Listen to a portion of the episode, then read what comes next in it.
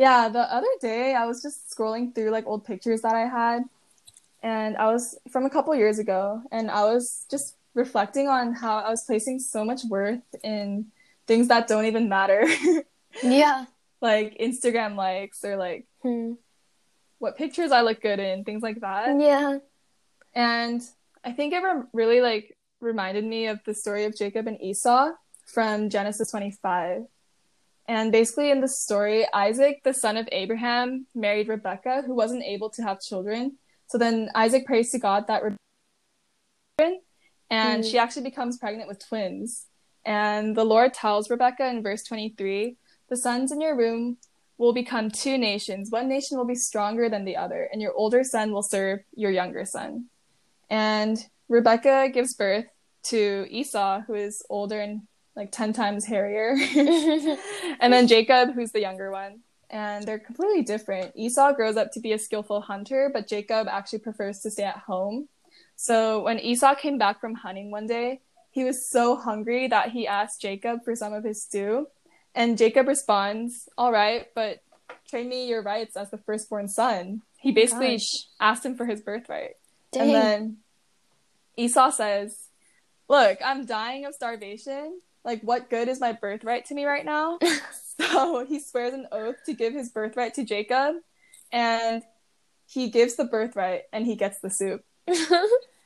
So I think I grew up hearing the story in church, but I never really realized what a birthright was and how Hmm. important it was. But so this birthright was actually the right to the blessing from Isaac, their father, because Yeah. Isaac was God's chosen family line. And with the birthright, you actually inherit twice as much as the younger sibling. You could get the right to be the priesthood of the family, and you get authority. And when you truly receive a blessing from a birthright, like something happens in your spirit.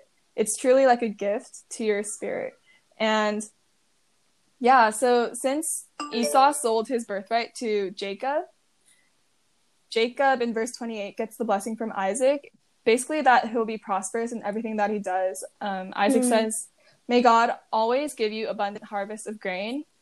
And then Esau, on the other hand, in verse 39, he gets a bless. I don't know if I'd call it a blessing, but he, it says, Jacob says, You'll live away from the richness of the earth and away from the dew of the heaven above. oh, sad. I know. I think literally every I can't get over the story because it's literally so ridiculous. like Esau really traded his like life's blessing, and it's like it's not even just for his lifetime. It's like for generations to come. Yeah. And so he literally traded his like generational blessing hmm for a single bowl of bean soup. and it's like, what are you doing? Yeah, that lasts like five minutes. it's like one bowl. And Mhm. it's just like so ridiculous. Right. But even just like thinking about it, it's actually I got hit with like the reality of like actually this isn't all that different from what a lot of us do with our Mhm. lives. Yeah. Like we trade intimacy with Jesus and the fullness of life that he offers hmm for just like temporary satisfactions Mm. and just like the things of these world like the things of this world hmm and it just reminded me of this verse in galatians 5 um, now the works of the flesh are evident um, sexual immorality um, impurity and then all these other things. And then sensuality really stood out to me hmm because sensuality it's not just about like sexual things. It's Mm. like sensuality is being driven by just like the cravings of your flesh and by like the appetite of your flesh. Mm. and i think like the main thing that does come to mind when i think of this story and like what esau traded hmm i do kind of think of like sexual desires and Yeah. cravings because they're so easy to satisfy. Hmm but and they're so temporary just like that bowl of bean soup. But and it's literally like yeah it's so easy to satisfy. It's like either you find someone to sleep with or you know you go on that one website. Mm-hmm. but it's literally so temporary and you're sat like unsatisfied. You're left unsatisfied like later that day. Mm. but it's not just sexual things. It's also just everything that's temporary in this world like Yeah. fame whether it be you know approval security success you know money validation Mm-hmm. and yeah it's just like they're just so temporary Mm-hmm. That actually reminds me of the verse from Jeremiah two thirteen that says, "My people have committed two sins; they have forsaken me, the spring of living water, and have dug their own cisterns, broken cisterns that cannot hold water." I feel like that's such a good visual image for what you're saying right now because, like, just imagine like a, cis- a cistern is sort of it looks sort of like a pot and just imagine a crack in it and you're trying to put water in it and it's just Mm. pouring out and that's literally what you're doing when you're feeding these i guess sensualities yeah um you're just pouring water into a broken cistern no that is such a perfect picture Mm-hmm. because it's like oh like the question i really just want to ask like i really hope this doesn't come across harsh but like aren't you tired of like being enslaved to the desires of your flesh and like Mm. not even being satisfied at the end of the day right like always chasing after the next big thing the next new thing the next good whatever mm-hmm. and like the next high or whatever Mm-hmm. and to like fill this like bottomless pit Mm-hmm. and it doesn't even satisfy or like Mm. it does satisfy but it's like five minutes Mm-hmm. or it's like the bowl of soup like you you feel filled and then you grow hungry again yeah you feel filled until it's it's over yeah, yeah. Mm-hmm. and so that's literally what it's like to chase after the things of this world um, in exchange for jesus. And it even reminds me of the story of jacob and esau or the story of the soup. It reminds me of the story of the rich young ruler in the new testament where this rich young ruler he's like he comes up to jesus and he's like hey jesus like i've kept all your commandments since i was a young boy. Like what can i do to inherit the kingdom of god? Mm-hmm. and jesus says sell all your belongings and come follow me. Mm-hmm.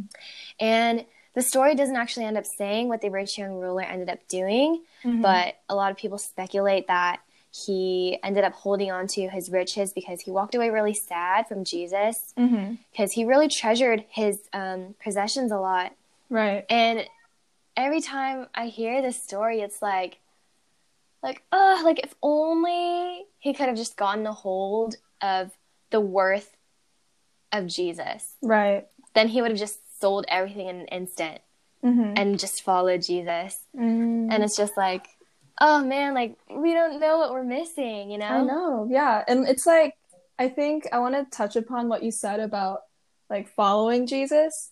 When you take that step, you can only take that step in one direction Hmm. toward one thing. Um, Matthew 6:24 says, "No one can serve two masters, for either he will hate the one and love the other, or he'll be devoted to one and despise the other. You cannot serve God Dang. and wealth." And like you can't serve God and wealth, and I think this also applies to like all those sensualities that you mentioned um, from Galatians, right? So like sexual desires or like the desire for approval from people or validation. Um, yeah, it says so clearly here. Like you can only you can serve one or the other, and I think a good word for that is like there's no compromise. You either compromise, and um, you either compromise like following Jesus or you don't. Hmm. And I think like this is a message that I heard growing up all my life. Like so many pastors would talk to me about like how you can't live a life of compromise, the whole like you either have both feet in the world or both feet Mm. following Jesus. And I don't think it I don't think I took it as seriously as I should have because I was so self-righteous and Mm. I thought, you know, I was like I believe that Jesus is Lord and I have my salvation and like I Mm. was like yeah, like I can go to heaven, but I can still live in earth. But Mm. no, that's actually not the type of life that Jesus called us to live. yeah, hmm So, that's sorry. Good. um, so yeah, I was just like, I just want to ask, like, if you're still living in compromise, have you really experienced the fullness of life from Ooh. following Jesus? Because like he offers so much freedom Yeah. from like living and being enslaved to our sin. And Yeah. like both me and Xian can tell you that like it's so much more fulfilling on the other side. Yeah. And it's like, I feel like we think of freedom, when we think of freedom, we think of like, oh, like I get to do whatever I want. Mm. But I feel like when it's like, when it's all about doing whatever you want, Mhm. it's like, well, okay, so you're, are you gonna go to parties and just, you know, live it up? Mm. and it's like sure that might sound like freedom but Right. actually i think it's the opposite Mm. i think if your idea of doing whatever you want is like constantly trying to satisfy the desires of your flesh Mm. like your these temporary cravings Mhm. then actually i think you're enslaved to your flesh and i don't think you're Mm. free at all Mm. and the good news is that jesus actually offers freedom Mhm. from being enslaved to your flesh Right. and he offers freedom to live in the fullness of life that he offers right. and so literally it's i remember someone told me like the world i mean of course these things they feel good Yeah. like having money getting validation sleeping around i'm sure it feels really good Mhm. like i can't deny that Mhm. but they're also they also don't last Mm. and they also have a really bitter aftertaste you Yeah. know like they just don't leave you fulfilled and they leave you wanting more and they leave Mm. you feeling dirty and messed up and empty Mm. and it's like jesus is so sweet yeah. like once you taste jesus like oh it's not even a question yeah. and so I literally, and so this is what I want to end off with. It's what we're not saying is okay, you have to clean yourself up and you have to get your act together, Mhm. and then you can be in a relationship with God. right. Like, that's not what we're saying at all. It's like, oh, like if only you knew the way He feels about you, Mhm. then oh my gosh, like you can live in the fullness that Jesus offers.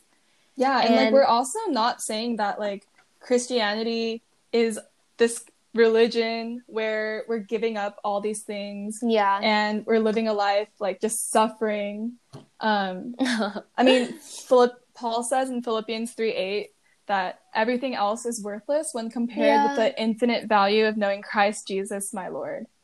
And Yeah. I think he put it so beautifully because, sure, like giving up these things, it's going to be hard. Like, we're not saying that it's going to be so easy to like give up these things Mm. because, like, we are, like, we we do have fleshly desires and we are tempted by the enemy and um yeah but i think like I, I feel like so many like people view christianity as a religion where like you're it's boring or it's something that you don't want to do because like this world has better things this world has things that are more fun things like Mm. that but no it's not like that it's actually that like you're giving th- these things up for something that's infinitely better Yeah. And it's like, yeah, we even want to end off with like, our message is not just like, hey, like throw away your alcohol right now. Like, stop swearing, stop dating. yeah no no It's like, actually, I just want to say, like, ask Jesus to reveal his love to you. Mm, Because so I good. honestly don't think that God God doesn't want you to just like clench your teeth and be like, oh, okay, I'm gonna give these things up. you know? like it doesn't like he doesn't want it to be like that. Like he I Mhm. honestly don't think he expects you to give him everything unless you actually know the way that he feels about you. Mm, And if you haven't had that revelation yet, like in your heart, I'm sure a lot of you guys have heard, like, oh, God loves you. But if Mhm. you haven't actually had that revelation in your heart, mhm. then like ask for it. Because trust me when I say that He wants to show you how He feels about you. Mm, And it's like, yeah, like like Gina said, like it's it is scary to give up your worldly comforts, and maybe you know God is convicting you to give up drinking or partying or give up dating your boyfriend, but and it is scary unless you've met Jesus. Yeah. Because once you've like seen his face, it's like, oh, of course. Like, why would like I no even want question. anything else? Yeah. And so before we say anything else about like, hey, you have to give this up, we literally just want to tell you like Jesus wants to encounter you with his love. Mm.